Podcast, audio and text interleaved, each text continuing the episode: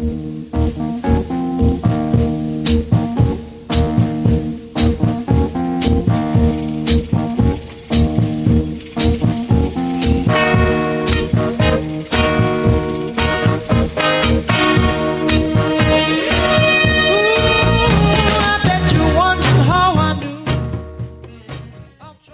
to Soundprints Audio Magazine, a production of the Kentucky Council of the Blind. Soundprints is underwritten by the American Printing House for the Blind and the Louisville Downtown Lions Club. I'm Carla Rushevel. I'm your host for this week's magazine. Welcome to Soundprints for the week of February thirteenth, twenty twenty. It's membership time in A C B, and affiliates and chapters are busy recruiting new members and encouraging past members to renew their dues for twenty twenty.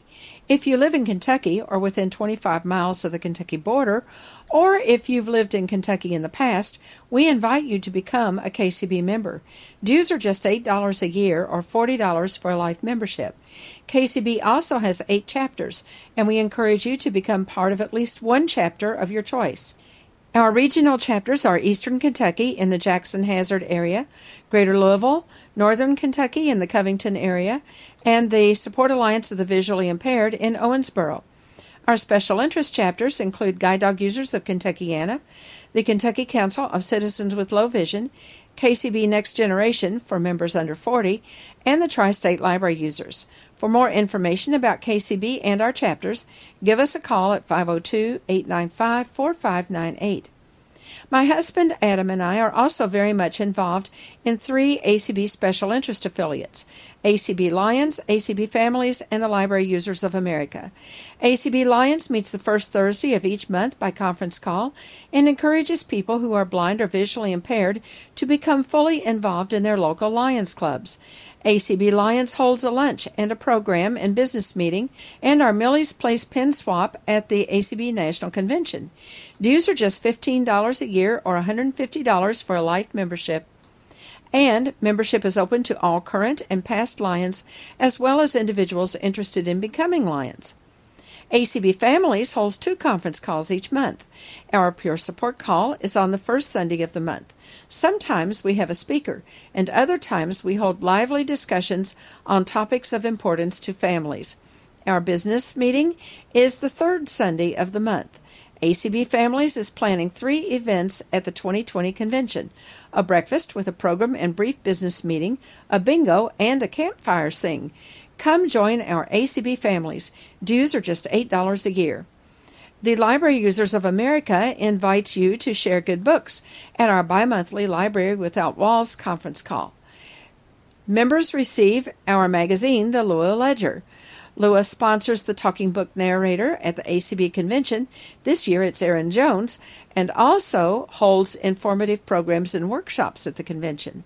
This past Tuesday, Lua hosted Karen Keniger, director of the National Library Service Braille and Talking Book Program, on our first membership focus call. Over fifty people participated in this excellent presentation.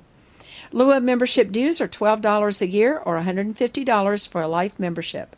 For more information about Lions, Families, or Lua, and to pay dues to one or more of these fine organizations, give us a call at five oh two, eight nine seven, one four seven two. The Greater Louisville Council of the Blind held its winter quarterly meeting on February seventh. The dinner at the quarterly was, as usual, outstanding. Spaghetti, garlic bread, salad with homemade croutons, and cheesecake for dessert. The speakers were also especially interesting, and we share their remarks with you this week. On page two, you'll hear Terry Turlow, a G L C B member who is a guide dog user and a participant in our local Bicycle and Pedestrian Safety Committee. She'll discuss current problems with the configuration and location of accessible pedestrian signals. Then on page three, John Mills, an assistant chief of police for a community in the Louisville metro area, talks about scams and ways to stay safe. And on page four is the Soundprints calendar. Page two. First of all, everybody, I'm going to be asking you guys some questions, and you're going to answer by clapping. Now, we as a blind, overall blind community over the years have done tons and tons of real piles of manure, shaming one another, without, maybe without even meaning to, but sometimes meaning to, about mobility. That is not what I'm doing. That is not what my questions are about. As blind people, we, most of us have had orientation and mobility training. Most of us have learned stuff. Some of us have found ways to use it in our lives, some have not. There is no right or wrong way for a blind person to travel. What is important is that people do what they want and get where they want to go the way they choose and are able to get there. So we are going to dispense with, we've got this huge, huge backhoe in this room. You picture a great big backhoe, and we're going to bury all the manure that we have dumped on one another or that others have dumped on us about crossing streets, walking with the cane, walking with the dog, and mobility. Is that okay? Given that, I'm going to ask some questions, and there are no right or wrong answers, just what you guys do.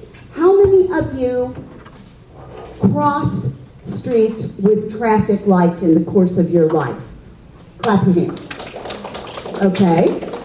How many of you can see well enough to see the walk sign most of the time? Clap your hands. Good, okay. How many of you largely use your hearing to determine when you have the walk light? Okay, cool. So, the deal is, there are a couple things that have changed since we had O and M back in, for many of us back in the olden days. First of all, this is just a little aside, but without a traffic light, if there's a stop sign or a crosswalk with no traffic control, they used to say what? That you could cross when it was silent. Y'all remember that? Yes. That is no longer true because the noise level in the world has gone up a tremendous amount. The background noise, and quiet cars, and a lot of other factors. So now, if you're at a street that does not have a, a walk sign, you need to listen and gauge how long the typical gaps are. If gaps are maybe four or five seconds, you probably don't have time to get across that street, even though it's silent at the beginning of a traffic gap. Y'all know what I mean by traffic gap? Yes, no? Yes, no? Yes. Yes. Yes. No? Any no's? No. Okay, cool. No no's. Well, a traffic gap is when there are no cars passing in front of you. So, remember that silence is not the golden rule anymore. You really have to pay attention to typically how far away you can hear a car. Because if you can only hear a car when it's four or five seconds away, and it takes you seven or eight seconds to cross the street, you've got a problem, particularly if the car's in the far lane. Does that make sense? Yes. Okay, cool. So, now, we have always been taught that you cross with your near parallel traffic. That is in the absence of an A P S. That A P S, by the way, is what we have the, with the locator tones, and then it says, you know, the the audible signals. They're really called accessible pedestrian signals because they contain more than just audible information. They, the, the button vibrates when the walk sign is on so that people who are deafblind can also use them. So A P S is the traffic engineer lingo for accessible pedestrian signal. And if you're ever talking about wanting one, that's, that's the best language to use. Your near parallel traffic. If you're standing with your, everybody, you know what a parallel street is? Yes? Okay. Perpendicular street? Yes. Okay. So, when the parallel street is on your left, your near parallel traffic will be coming from behind you, on your left, going ahead of you. That's pretty easy to hear. But, let's hop ourselves over to the other side of the parallel street. Now the parallel street's on our right. The near parallel traffic is coming toward you from the opposite side of your perpendicular street. It is in the lane nearest you in terms of where it's going to wind up when it passes you, but it comes towards you. Now, I'm, we're assuming two-way streets here. So you've got to, it, the re, it's important to pay attention to your near parallel traffic, because sometimes other things happen when your far parallel traffic is going on, things that you don't want to cross in front of. So now let's talk about turning traffic. A lot of people say, oh, we used to do real well until we had turn right on red. Well, okay, turn right on red can pose some problems. But what, what frightens me when I hear people say this is I think they're turning, they're talking about turn right on green. Let's picture this. You got a perpendicular street in front of you. Your parallel street, let's put it on your left to make it easy. And the parallel traffic's gonna come from behind you real close and go straight ahead of you on your left. Most of the time, barring various kinds of track variations, but let's just assume, and it's always safest to assume, that those cars coming from behind you on your left, going straight ahead of you, are allowed to turn right in front of you. That's not turn right on red, that's turn right on green. And sometimes they're not allowed, but to be safe, always assume they're allowed to do that. That way you're listening for turning traffic. If you have a dog, your dog will stop for it, hopefully. But if you have a cane, I mean, when I use a cane, I have to, we all have to listen for turning traffic. Now, a car, should they turn right in front of you and block you? Of course not. But are they likely to? Yeah.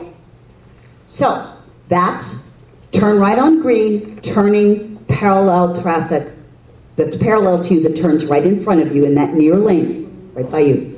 There's another kind of parallel traffic. Let's hop over to the left side of the parallel street. We jumped. So now we got the parallel street is on our right, and we got our perpendicular street in front of us. And remember that our near parallel traffic is coming toward us in the closest lane to us on the on the uh, parallel street. Yeah, yeah, and it's, it's, the parallel street is on our right, so the traffic's coming toward us. That traffic, just assume, because we don't, we're not gonna memorize all the signs and all the different phases of a, of a light cycle at every light we cross. Assume that that traffic is allowed to turn left, meaning that if, as you cross a street, there could be cars in the far lane turning in front of you. Sometimes the parallel traffic on your parallel street that's behind you on the far side might also be allowed to turn left. So what, what this boils down to is always assume that there can be traffic turning in front of you in the near lane and also in the far lane. And if you assume that and listen for it, you're going to be safer. Okay, now let's talk about actuation and buttons. Actuation refers to the fact that nowadays, in the last twenty years, well, before this, we had traffic lights that were timed. We had a walk light maybe for thirty seconds and a don't walk, and a, a, you know, the, the cars could, the green light for cars was thirty seconds long, then there was a couple seconds of a yellow, maybe five, and then a red light for cars. And that also drove the walk, don't walk light, because, sign, because we'd have the walk light maybe for fifteen seconds and then the finish up light sign for another fifteen, so you had thirty seconds to cross the street always. So whenever you heard that parallel traffic, that meant you could cross. Ain't so nowadays. And I think we all know why. Let's all say why. Why? You guys, there's one in every crowd and we have five. Okay, why can't we rely on timed traffic signals now? We can't, because now computers have two different ways of measuring how many cars are waiting oh, to cross your... It's based on weight. Yeah, exactly, based on weight. Our traffic is controlled by a big computer system. And the computers know what? How many cars? Let's say you're waiting, but let's put the parallel street on your left, perpendicular in front of you, and let's say the perpendicular street is pretty busy, so the computers want to give the busy street as much time for those cars to go as possible. But let's say two or three cars come up on your parallel street and are waiting so that they get a green light to cross. I mean, to go, you know, to go forward through the intersection. There are two ways that the computers know how many cars are sitting there waiting. One is some streets have little, um, basically they're scales underneath the street. They're, it's not exactly a scale, but it's, it's a, it does the same thing. So the computer knows how far back, how much weight is, it knows how much weight a car is, and so it says, oh, duh, hey, there's three cars there. Now, some other traffic signals, instead of having the weight, the scales under the street, they have cameras up on top of the pole that goes across the street up high. Those cameras see the cars and tell the computer how many cars are waiting. So, this, this type of signal is referred to as an actuated traffic signal. The computer may say, oh, I got three cars waiting to go forward through this busy intersection, so I'm gonna give them a green light for twelve seconds, because that's about how long it takes for three cars to get through the intersection. Then I'm gonna change it back to, so they have a red light, and the perpendicular street, can, busy street, can start going again. If you don't know that, and you don't know to look for a pole with a button, you hear parallel traffic start, it's your near parallel, it's on your left, you're cool, I'm going. twelve seconds later, you're just about in the far lane, you know, but it's a kind of wide street, and all of a sudden you got traffic going in front of you, left to right in front of you, right to left in front of you, left to right behind you, left to right in front of you. I've been there, I've done that before I knew about actuation, and it ain't a cool experience, right? So, if you're not familiar with an intersection, always look for a pole with a button. Why? That button is called a P E D call button, pedestrian call button. That when you push the button, it tells the computer, duh, I'm walking. I need longer than any of these cars. So when you push that button, usually in the next, as, as you get the next chance for cars to go through the intersection, your parallel traffic, you will also get a walk light, which gives you the pedestrian length of time, which is usually in the neighborhood of twenty-six to thirty seconds. If you don't push the button when an intersection is actuated, you could wind up roadkill. So always, if you're in an unfamiliar intersection, always look for a button. The world does some bizarre things. Occasionally there are actuated intersections that don't have buttons, and these are It, probably they don't have walk lights either, so pedestrians are probably not supposed to cross there, but you don't, you may not know that, so always t spend some time looking around the intersection on the edge of the curb for a pole with buttons. Occasionally the pole with buttons is back along the grass shoreline of the curb. We're now, now let's talk about accessible signals. Why do we need them? Well, it really helps to know for sure that when a street is actuated, that we actually do have the walk light. The accessible pedestrian signals tell us that we've got the walk light. It, and walk, the, I believe that, don't we in Louisville have the hands as our walk, our, our hands? Who, who can remember from seeing the walk signs? Aren't they usually the hand? Yes. Yes. Okay. When the walk is white, no walk is red. Right, well that's true. But the walk sign itself, this is not the, this is different from the green light that tells your parallel traffic it can go, or the red light that tells your perpendicular traffic it has to stop. There's a specific signal for a pedestrian. And it's usually a hand and the, in Louisville, and the hand is still for the first, this is rough, but seven or eight, eight or nine seconds of the walk cycle. That means, hey, it's cool to leave the curb now. The hand turns red. That means it's cool to be in the street and finish your crossing, but don't start now. You aren't going to have enough time. How do we know this? Well, we can, if we have an actuated signal and find the pole and find the button and push it and there's no accessible signal there, we can hope and guess that the next time after we press the button that we get parallel traffic, nine times out of ten, we also have the walk sign. That tenth time is fun because traffic engineers now have started sometimes if there are a couple of cars that have been waiting to go parallel to you for some time, they'll let those cars go through without a walk sign after you've pushed the ped call and wait a whole nother light cycle to give you the walk light. So we just are going to believe that that's happening up in some of the busier East and West Coast cities where I've heard about it and not here.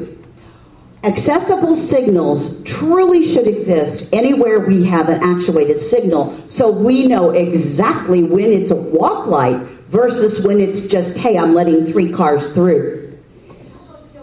Sadly, they cost about five thousand dollars to install. And so we're not going to get them everywhere. The world just isn't going to do it.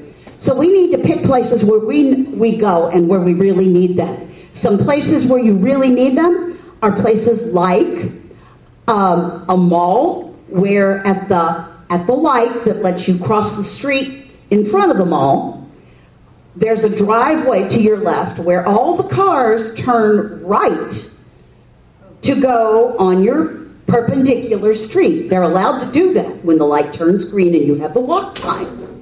Pedestrians who see, when they see the walk sign and they see this whole barrage of cars ready to turn right, they wave, they make eye contact, and they boldly step out into the street. Well, I'm not about to do that unless I'm one hundred percent sure I have that walk sign. And I can't be one hundred percent sure if as soon as the perpendicular traffic stops, all the top cars start turning in front of me. So those are the kind of places when it's really impossible to cross if you don't know that you've got a walk sign. If there is a person who's been in correspondence with the Pedestrian and Bicycle Committee of the, of the Clifton Community Council, Dirk Gowin. And I have his email address. I'm going to say it right now. Dirk is interested in knowing where we need accessible signals. If the city owns the intersection, the city takes care of them. If the state owns the intersection, the state takes care of them. But Dirk has said that he'd be willing to help us figure out who to contact. Dirk's email is... It, everybody want to write it or record it or whatever, or I can tell you, or maybe Carla might want to send it out or whatever. It's D I R K G O W I N at Louisville, Kentucky, all spelled out, dot gov, G O V. In correspondence that happened in the Bicycle and Pedestrian Committee of the Clifton Community Council, Clifton, well, it's Clifton and Clifton Heights combined, Uh, committee. Um, several of us proposed places that we really felt like signals were needed. One being uh, Cannons Lane in Frankfort, because there's so much going on at that intersection. It is bloody and, well, difficult to tell when you got the walk sign, and that intersection is so up and it's difficult to find where the darn pole is and then try to get your line of direction back to cross the street. Another place is the mall place I mentioned, the mall at Saint Matthews, where all the cars turn right up at the light, and you cannot cross it. It would be so nice if you could, because then you could go home after you shopped. I also suggested one at Shelbyville and Breckenridge. It's actually a pretty pedestrian-friendly intersection in terms of the traffic patterns. A lot of turns are not allowed. You can get some far-lane turn traffic.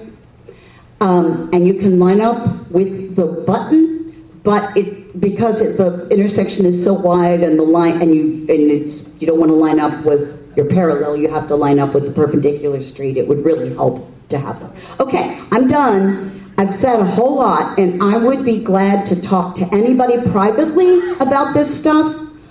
One of the re my, my reason for learning about it was that I got stuck. The first time I got stuck in the perpendicular street by my apartment complex when I should have had the light and all the cars were going behind me and in front of me, left to right. And I thought, my God, am I ever going to get across here in one piece? And decided I'd better figure out what the heck was going on. A C B has been very, very proactive about this. They've had um, books prepared and all kinds of stuff over the years. So, Bill, back to you. Page three. Uh, John Mills is here. He is Assistant Chief of Greamoor Devondale Police Department. And John has been active in police work for many years. I'm going to say somewhere near forty years, I think. forty-seven. forty-seven. Whoa. Thanks, Deb. Um, I'm here tonight to uh, maybe just share a few things with you and then answer any questions that you have about uh, security and uh, how you can make yourself safer. I uh, want to talk uh, uh, a little bit about situational awareness. Um, one of the things that uh, unfortunately happens in our society is that people prey on other people. Uh, and if they can see an advantage, uh, whether people are um, not sighted, uh, blind, then they will do that. Um, and the thing is, if somebody knocks on your door and you don't know who they are and you can't see any identification from them, uh, you need to get a number uh, to call to verify their identification. Uh, don't just take their word for it. Uh, there's too many uh, people out there who are trying to take advantage of other people. The other thing I wanted to talk about was uh, these phone calls, these scam calls that keep going around. Yes, yes. uh, if the I R S calls you, hang up. It's not the I R S. The I R S does not call you on the telephone. If the I R S has any business with you at all, you will get a letter. It's the same way with Social Security.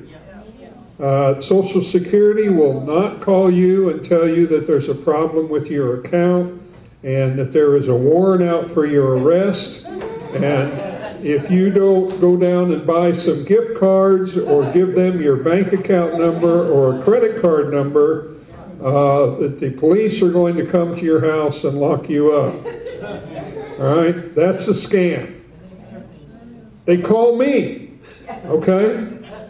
Uh, I enjoy talking to them because um, I just, I string them along. I talked to one guy for twenty-seven minutes.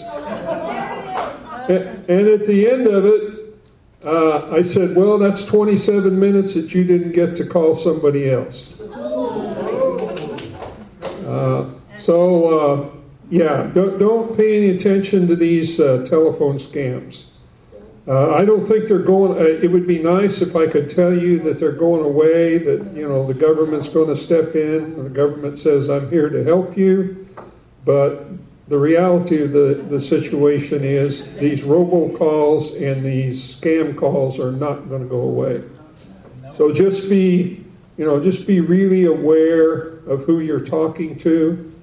Uh, and, and don't be afraid to call the police. If someone comes to your door that you don't know who it is and they say, well, I'm from the water company and we got a report that there's a water leak in your house, or I'm from L G and E. And there's, uh, we're having problems with the electricity, and we need to come in your house, and we need to check this or check that. Uh, you say, well, just uh, hold on, shut the door and lock it, and say, as soon as I verify the information, I'll get back to you. And you can either call uh, L G and E's main number, or you can call um, the non-emergency number for the Metro Police, which is five seven four, two one one one, uh, five seven four, two one one one. And I think everybody knows what the emergency number is, and that's nine one one. You've got a real emergency, dial nine one one.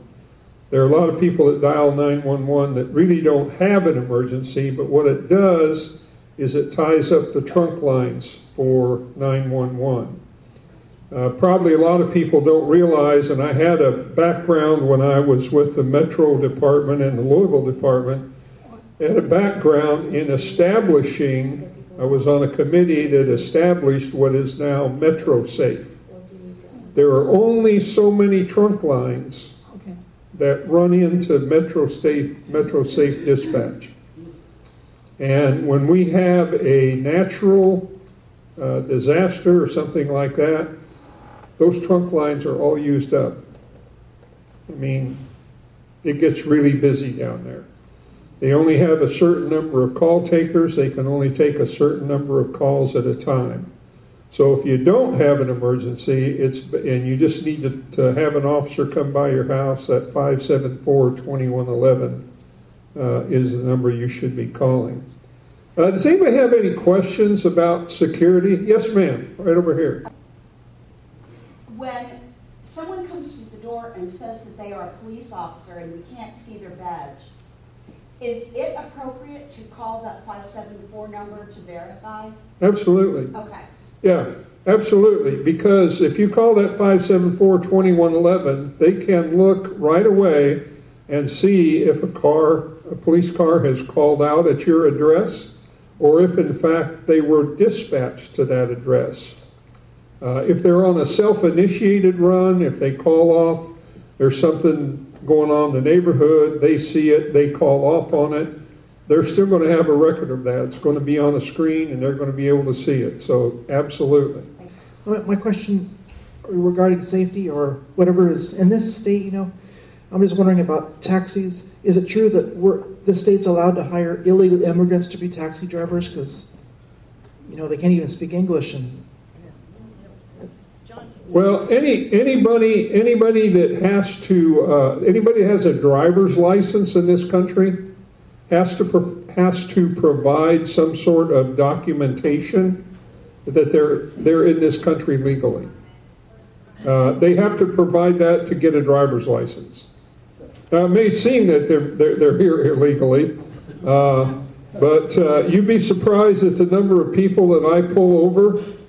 Uh, that can't hardly speak any English at all, uh, that, that actually have a driver's license. And now, if you go to the Driver's License Bureau to get a driver's license, they will administer the test to you in different languages. As long as you recognize uh, what the, uh, what the various shapes of the street signs are, stop signs, yield signs, Uh, those kind of things. They will administer a test in, in their native language. Now, obviously, they should be speaking and understanding some English because most people in this country are not bilingual. And so they need to understand where you want to go. John, you were saying about the uh, scams. There are calls that I get quite often, and probably people in the room do, from someone saying, I'm with the Disabled Police uh, Association, or I'm with the um, Police Fraternal, Fraternal Order of Police. We're doing a fundraiser for our policemen. Um, I always hang up on those, but I would guess those are a scam. Um, here's, here's the thing about uh, organizations that call you that are representing the Fraternal Order of Police or the Jefferson County Sheriff's Office or whoever. Those are th those people are in a boiler room, uh, and they have been contracted by a chapter of the F O P uh, to raise money. Uh, most of, uh, for example, R F O P, River City Lodge six fourteen, we don't use those because one of the reasons is they're really pushy. The other reason is when you contribute to them, you're not contributing directly to your local lodge. You're contributing to them, who then give the local lodge a percentage of what they raise. So when they, I, I get those calls too, Debbie, uh, you know, and and I've even told them at times, look, I'm a police officer, I'm a member of Fraternal Order of Police. Well, don't you want to donate? I said, no, I don't. I said, why should I give you my, my money when I can donate directly to my lodge? I'm, I'm not giving you a percentage of my money. First of all, on that, um, on those donations, Uh, John, uh, your your comments are just right on, and I don't know if the percentage is today what it used to be, but it used to be eighty percent to them and twenty percent to the fund. So yeah, that's that's about right. Yep. Yeah. They're allowed to go up to eighty percent um, by law, at least they used to be. So believe me, they do. Um, I, I wanted to ask you back to your comments about the people getting the driver's license. Um, do, you know, we hear a lot about people having the fake I Ds and things like that. Do you see uh, a lot of that here, especially with Louisville getting more and more people that are, you know, immigrants? We didn't used to have hardly any, and now, my goodness, I don't know.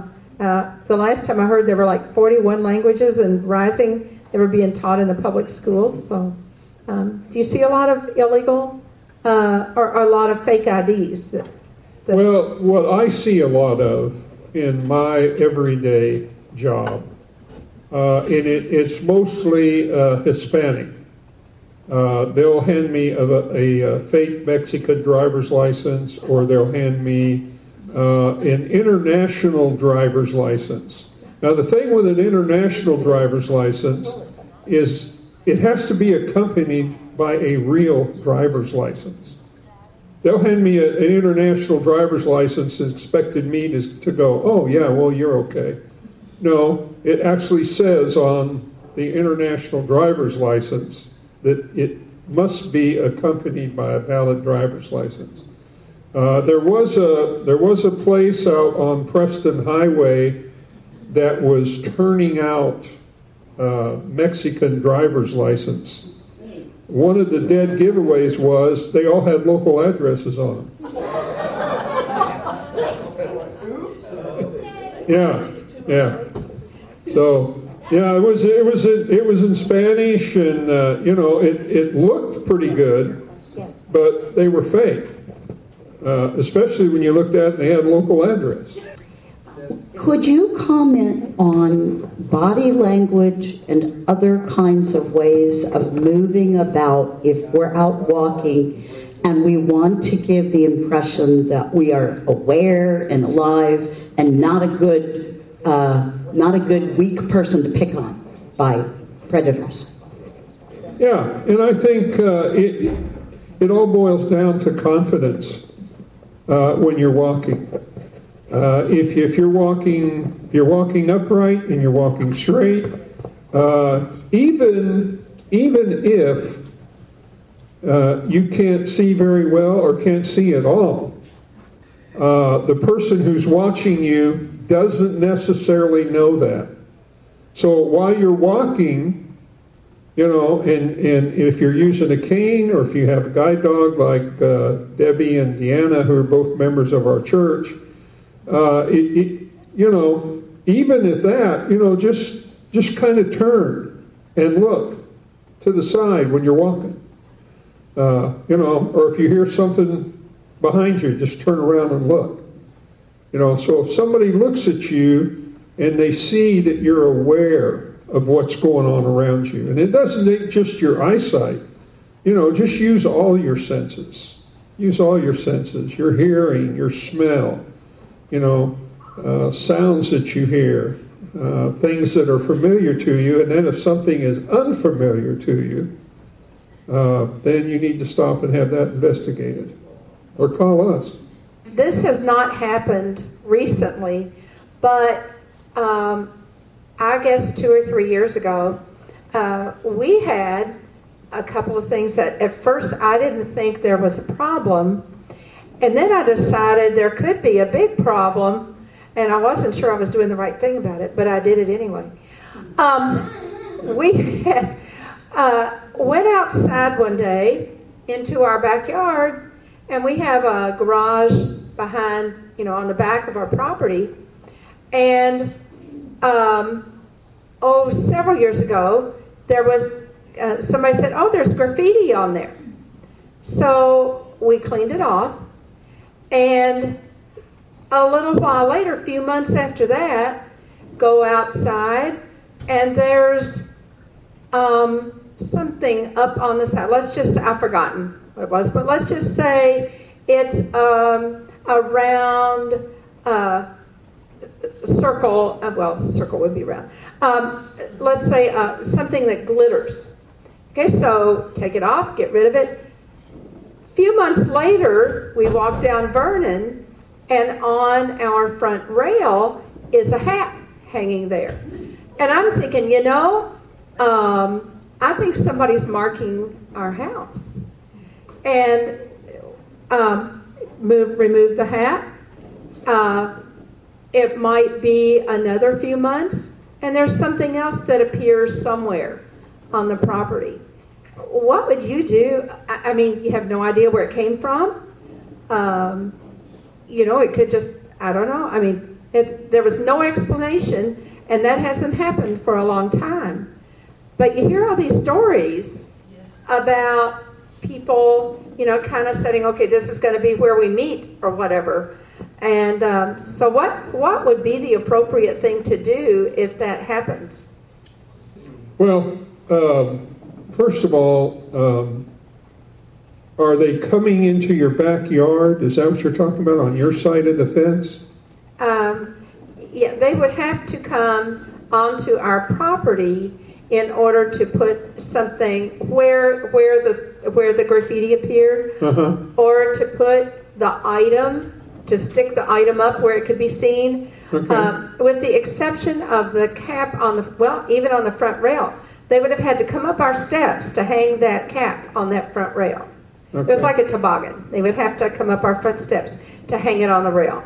Okay. So yes, they had to come onto our property. But who knows how long it had been there before we found it. Right, right.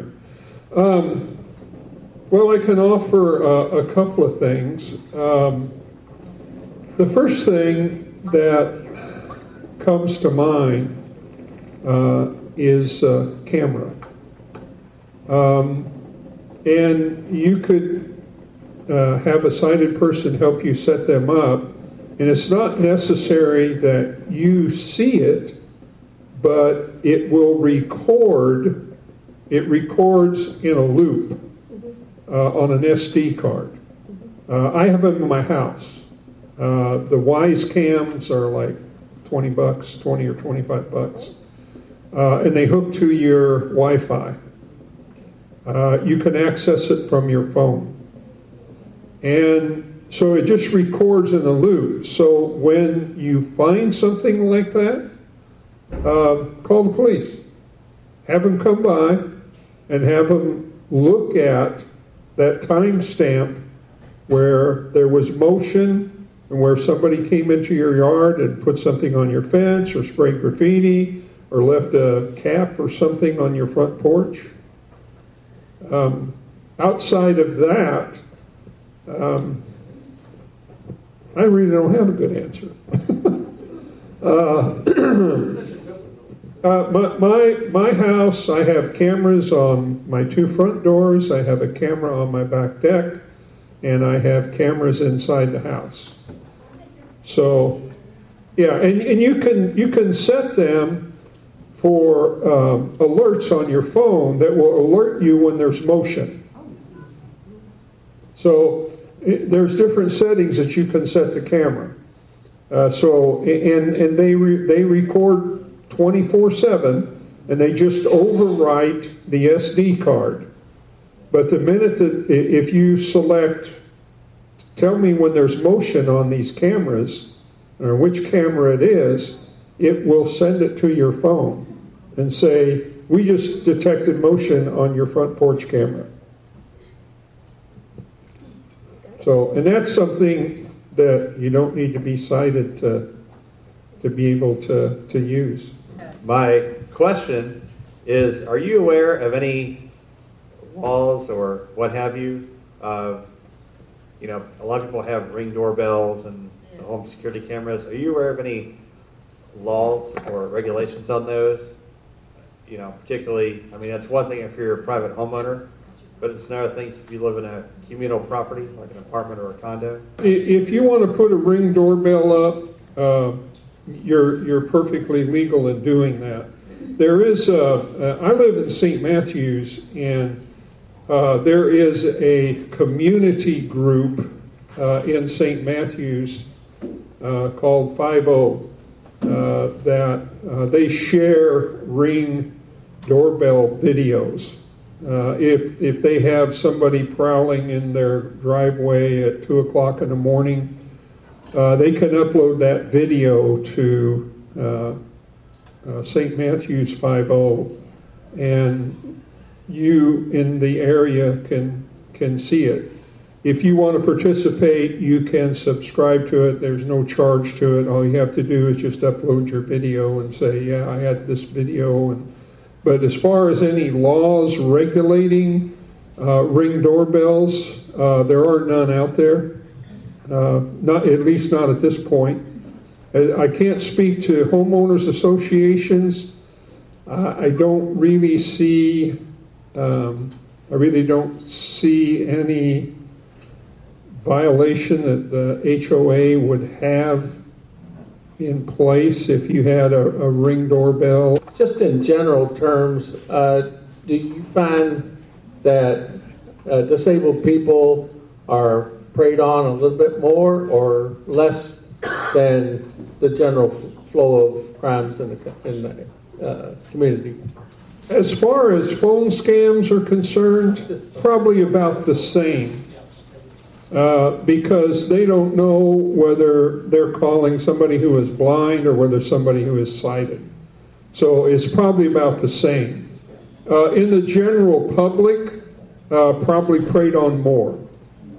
Uh, you know, and I'm, unfortunately that's just a sorry fact of life and a sorry statement on our society today uh, about the kind of people that, that we have. Um, okay, I appreciate you guys having me. Uh, if you if you need anything else, you can uh, talk to Debbie or to Deanna, because uh, I see them all the time. Thank uh, you for coming. Page four, the Soundprints calendar. Please note that additional committee meetings and board meetings are announced on the K C B website at w w w dot kentucky dash a c b dot org and following the event link at the top of any page. On February fifteenth, Savvy will go bowling from one thirty to three thirty p m Central Time at the Bowladrome at six hundred East fourteenth Street in Owensboro. Register by calling two seven zero, six eight six, eight six eight nine. By noon on February fourteenth. Savvy will pay for rental of up to two lanes. The cost of additional lanes will be divided equally among participants. Everyone is responsible for shoe rental, snacks, et cetera. February sixteenth is an A C B Families business meeting at nine p m Eastern. You can participate from anywhere in the country by calling seven one two, four three two, three nine zero zero and entering code seven nine six zero nine six. February seventeenth is a K C B board meeting. At eight p m by phone, dial six six nine, nine zero zero, six eight three three and enter code three five seven two, five nine five one nine three. On February nineteenth, the Kentucky Council of Citizens with Low Vision will have a conference call support group at eight p m Eastern Time. This will take place on the Zoom line at six six nine, nine zero zero, six eight three three. The access code is three five seven two, five nine five one nine three. February twenty-first, will be a G L C B roundabout, Education and Technology from three thirty to five p.m., a presentation by Kathy and Tom Arnold about how they recorded their C Ds from five to six, dinner six to seven, and a gospel sing from seven to nine thirty at United Crescent Hill Ministries on State Street in Louisville. Sign up by calling five oh two, eight nine five, four five nine eight. February twenty-second to twenty-fifth is the A C B Leadership Meetings in Alexandria, Virginia. For more information, visit the A C B website at w w w dot a c b dot org. February twenty-second is the Mixed Media Mosaic Workshop from ten thirty a.m. to twelve thirty p.m. at the American Printing House for the Blind. The guest artist is Patrice Ising. She returns to help us explore how the elements of art appeal to our senses of touch and sight. Mosaics are an ancient art form, generally made from chips of colored stone or glass that reveal a picture or pattern. Our mosaics will combine textures and layers, shapes and forms to create beautiful one-of-a-kind tactile art pieces. Free, limited space, best for adults and children six and up. Registration required. Call five oh two, eight nine nine, two two one three. On February twenty-second, A C B Next Generation will hold a Saturday Night Live Hangout at eight p.m. Eastern Time by phone for A C B members across the country who are age forty and under, or anyone else who is interested in finding out more about the group. The number is six six nine, nine zero zero, six eight three three, and the code is three five seven two, five nine five, one nine three. On February twenty-third, the K S B Alumni will hold its February board meeting at eight p.m. by phone at six oh five, four seven five, six oh oh six, enter code two nine four four four four. February twenty-fourth is the Guide Dog Users of Kentuckiana membership meeting at seven p.m. Eastern Time by phone. Call six oh five, four seven five, six oh oh six and enter code two nine four four four four. On February twenty-fourth is the Savvy Budget Committee meeting. Visit the website for more information. February twenty-sixth, B C B Lunch and Learn, twelve to two p.m. in Lexington. The program is Mark Armstrong from the Helen Keller National Center. He will present on resources for older adults with combined hearing and vision loss at the B C B Community Room, ten ninety-three South Broadway, Suite twelve twenty in Lexington. For more information and to sign up, call eight five nine, two five nine, one eight three four. February twenty-seventh is a Savvy Dine Out in Owensboro from one to two thirty p.m. Central Time. More details coming soon. Call two seven oh, six eight six, eight six eight nine for more information.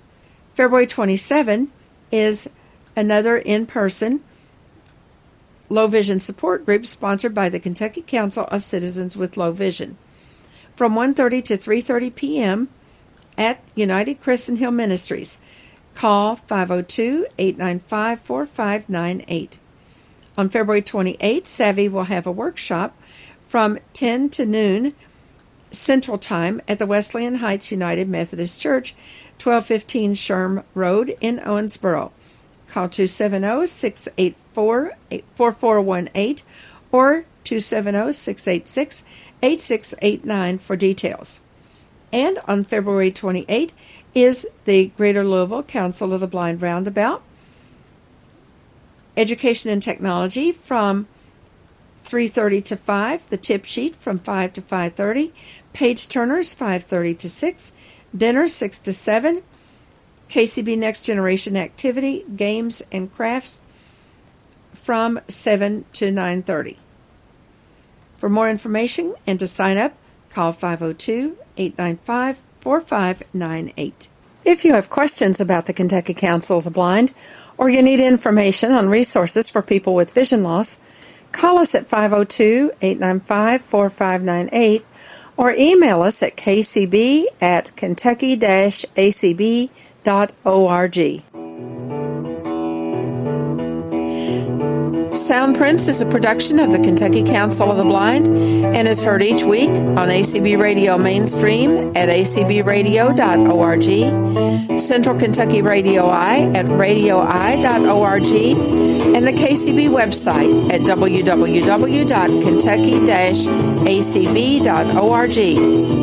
Complete schedule information is also available on the website.